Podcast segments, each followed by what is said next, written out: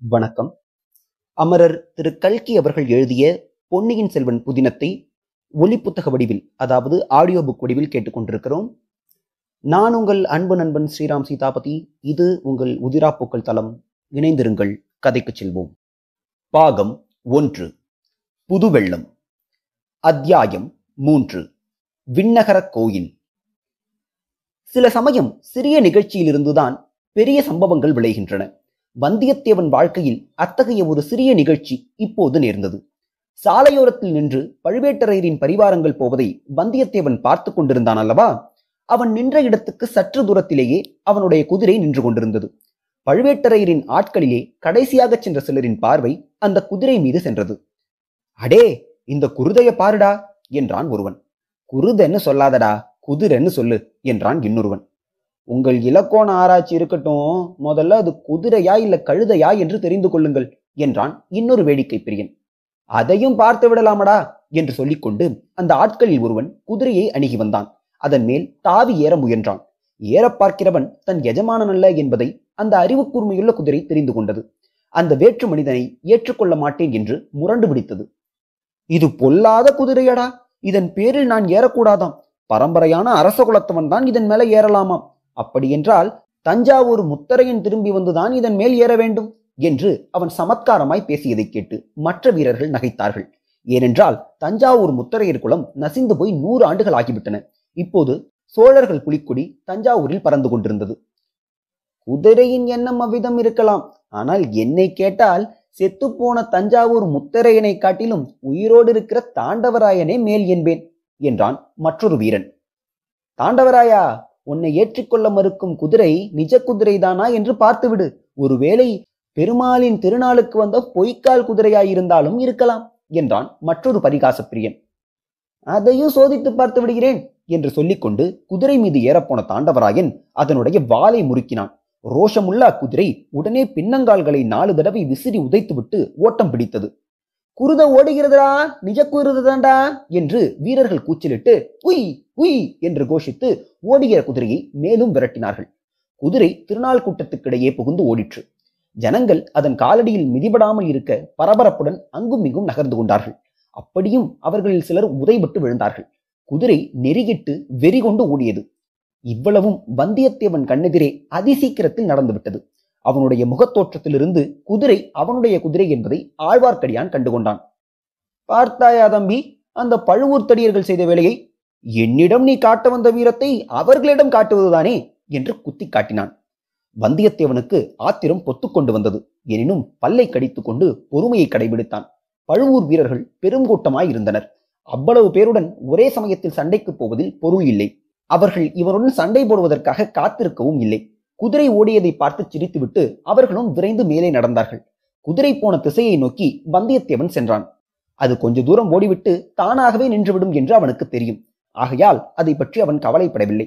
பழுவேட்டரையரின் அகம்பாவம் பிடித்த ஆட்களுக்கு என்றைக்காவது ஒரு நாள் நன்றாக புத்தி கற்பிக்க வேண்டும் என்ற எண்ணம் அவன் உள்ளத்தில் அழுத்தமாய் பதிந்தது.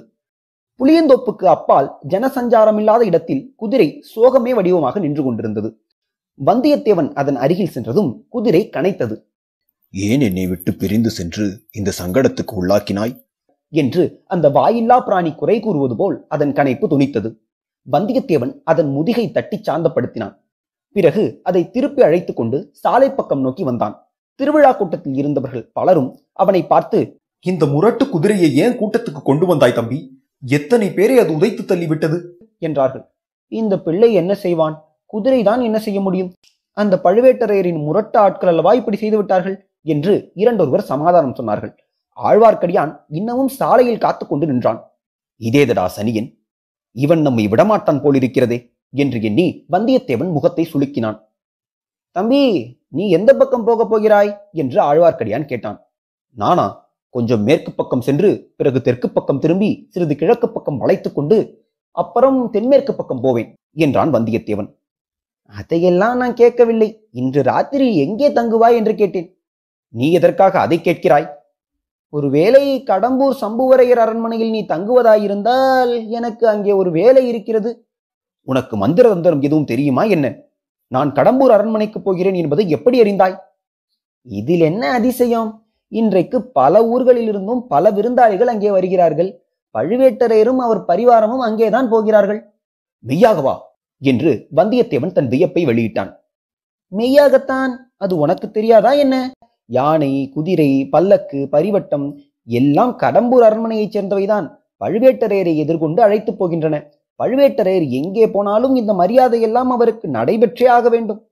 வந்தியத்தேவன் மௌன யோசனையில் ஆழ்ந்தான்.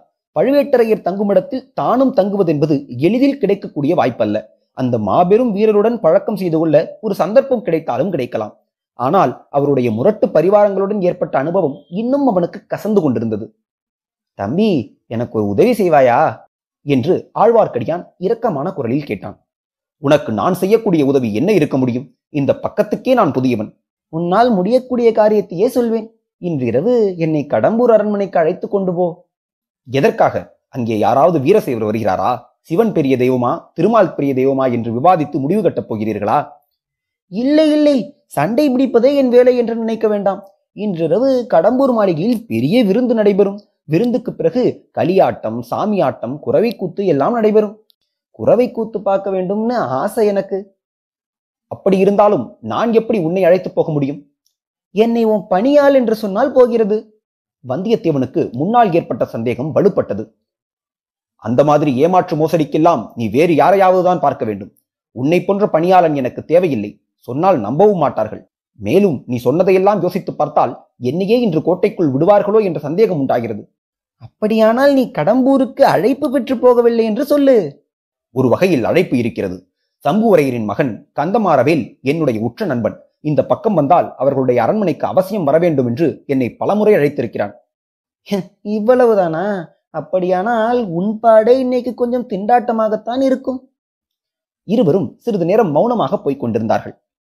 ஏன் என்னை இன்னும் தொடர்ந்து வருகிறாய்? என்று வந்தியத்தேவன் கேட்டான். அந்த கேள்வியை நானும் திருப்பி கேட்கலாம். நீ ஏன் என்னை தொடர்கிறாய்? உன் வழியே போவதுதானே? வழி தெரியாத குற்றத்தினால்தான். நம்பி நீ எங்கே போகிறாய்? ஒருவேளை கடம்பூருக்குத்தானா இல்லை நீதான் என்னை அங்கு அழைத்து போக முடியாது என்று சொல்லிவிட்டாயே. நான் விண்ணகர கோயிலுக்கு போகிறேன். வீரநாராயண பெருமாள் சன்னதிக்குத்தானே ஆம். நானும் அந்த ஆலயத்துக்கு வந்து பெருமாளை சேவிப்பதற்கு விரும்புகிறேன். ஒருவேளை விஷ்ணு ஆலயத்துக்கு நீ வரமாட்டாயோ என்று பார்த்தேன். பார்க்க வேண்டிய கோயில் தரிசிக்க வேண்டிய சன்னதி. இங்கே ஈஸ்வர முனிகள் என்ற பட்டர் பெருமாளுக்கு கைங்கரியம் செய்து வருகிறார். அவர் பெரிய மகான். நானும் கேள்விப்பட்டிருக்கிறேன். ஒரே கூட்டமாயிருக்கிறதே. கோவிலில் ஏதாவது விசேஷ உற்சவம் உண்டோ? ஆம் இன்று ஆண்டாள் திருநட்சத்திரம். ஆடி பதினெட்டாம் பெருக்கோடு ஆண்டாளின் திருநட்சத்திரமும் சேர்ந்து கொண்டது. அதனால்தான் இவ்வளவு கோலாகலம். தம்பி ஆண்டாள் பாசுரம் ஏதாவது நீ கேட்டிருக்கிறாயா? கேட்டதில்லை. கேட்காதே அதை காதினாலேயே கேட்காதே. ஏன் அவ்வளவு வைஷமியம்? வைஷமியமும் இல்லை விரோதமும் இல்லை. உன்னுடைய நன்மைக்கு சொன்னேன். ஆண்டாளின் இனிய பாசுரத்தை கேட்டு விட்டாயானால் அப்புறம் வாளையும் வேலையும் விட்டெறிந்து விட்டு என்னை போல் நீயும் கண்ணன் மேல் காதல் கொண்டு விண்ணகர யாத்திரை கிளம்பி விடுவாய். உனக்கு ஆண்டாள் பாசுரங்கள் தெரியுமா? பாடுவாயா? ம் சில தெரியும். வேதம் தமிழ் செய்த நம்மாழ்வார் பாசுரங்கள் சில தெரியும். பெருமாள் சன்னதியில் பாடப்போகிறேன். வேண்டுமானால் கேட்டுக்கொள். இதோ கோவிலும் வந்துவிட்டது. இதற்குள் உண்மையிலேயே வீரநாராயண பெருமாள் கோயிலை அவர்கள் நெருங்கிவிட்டார்கள். விஜயாலய சோழனின் பேரனான முதற் பராந்தக சோழன் மதுரையும் ஈழமும் கொண்ட கோப்பராயசரி என்ற பட்டம் பெற்றவன். சோழப் பேரரசுக்கு அஸ்திவாரம் அமைத்தவன் அவனே. தில்லை சிற்றம்பலத்துக்கு அவன் பொன்கூரை வேந்து சரித்திர புகழ் பெற்றவன். சோழசிகாமணி சூரசிகாமணி முதலிய பல விருது பெயர்களோடு வீரநாராயணன் என்ற சிறப்பு பெயரையும் அவன் கொண்டிருந்தான். பராந்தகனுடைய காலத்தில் வடக்கே இரட்டை மண்டலத்து ராஷ்டிரகூட மன்னர்கள் வலிமை பெற்று விளங்கினார்கள். மானியக்கேடத்திலிருந்து அவர்கள் படையெடுத்து வரக்கூடும் என்று பராந்தகன் எதிர்பார்த்தான். எனவே தனது முதற் புதல்வராகிய இளவரசன் ராஜாதித்தனை ஒரு பெரிய சைன்யத்துடன் திருமுனைப்பாடி நாட்டில் இருக்கச் செய்தான். அந்த சைன்யத்தைச் சேர்ந்த லட்சக்கணக்கான வீரர்கள் வேலையின்றி சும்மா இருக்க நேர்ந்த காலத்தில் ராஜாதித்தன் ஒரு யோசனை செய்தான். குடிமக்களுக்கு உபயோகமான ஒரு பெரும் பணியை அவர்களை கொண்டு செய்விக்க எண்ணினான். வடகாவேரி என்று பக்தர்களாலும் கொள்ளிடம் என்று மற்றவர்களாலும் அழைக்கப்பட்ட பெருநதியின் வழியாக அளவில்லாத வெள்ள நீர் வீணோடி கடலில் கலந்து கொண்டிருக்கிறது. அதில் ஒரு பகுதியை பயன்படுத்த எண்ணி தன் வசமிருந்த வீரர்களை கொண்டு கடல் போன்ற விசாலமான ஏரி ஒன்றை அமைத்தான். அதை தன் அருமை தந்தையின் பெயரால் வீரநாராயண ஏரி என்று அழைத்தான். அதன் கரையில் வீரநாராயணபுரத்தை ஏற்படுத்தி அதில் ஒரு விண்ணகரையும் எடுத்தான்.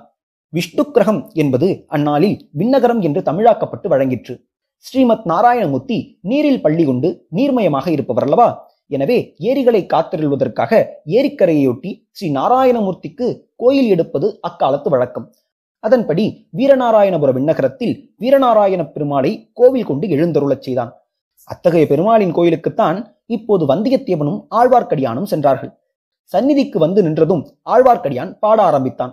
ஆண்டாளின் பாசுரங்கள் சிலவற்றை பாடிய பிறகு நம்மாழ்வாரின் தமிழ் வேதத்திலிருந்து சில பாசுரங்களை பாடினான். பொலிக பொலிக பொலிக போயிற்று வள்ளுயிர் சாபம். நலியும் நரகமும் நைந்த நமனுக்கிங்கு யாதொன்றும் இல்லை கலியும் கெடும் கண்டுகொள் மின். கடல் வண்ணன் பூதங்கள் மண்மேல் மலியப் புகுந்து இசைபாடி ஆடி உழித் தரக் கண்டோம் கண்டோம் கண்டோம் கண்டோம் என கண்டோம்.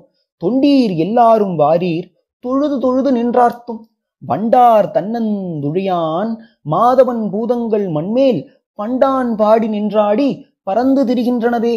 இவ்விதம் பாடி வந்தபோது ஆழ்வார்க்கடியானுடைய கண்களிலிருந்து கண்ணீர் பெருகி தாரை தாரையாய் அவன் கன்னத்தின் வழியாக வழிந்தோடியது.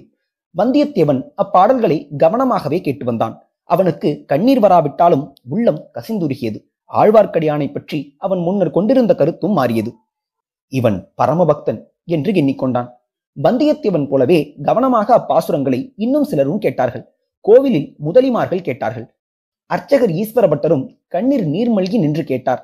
அவருக்கு அருகில் நின்று கொண்டு அவருடைய இளம் புதல்வன் பால்மணம் மாறா பாலகன் ஒருவன் கேட்டுக்கொண்டிருந்தான் ஆழ்வார்க்கடியான் பத்து பாசுரங்களை பாடிவிட்டு பாசுரத்தை முடித்தான். கேட்டிருந்த பட்டரின் குமாரனாகிய பாலகன் தன் தந்தையிடம் ஏதோ கூறினான். அவர் மல்கிய கண்ணீரை துடைத்துக் கொண்டு ஐயா குருகூர் சடகோபர் என்னும் நம்மாழ்வார் மொத்தம் ஆயிரம் பாடல்களை பாடியிருப்பதாக தெரிகிறது. அவ்வளவும் உமக்கு தெரியுமா? என்று கேட்டார்.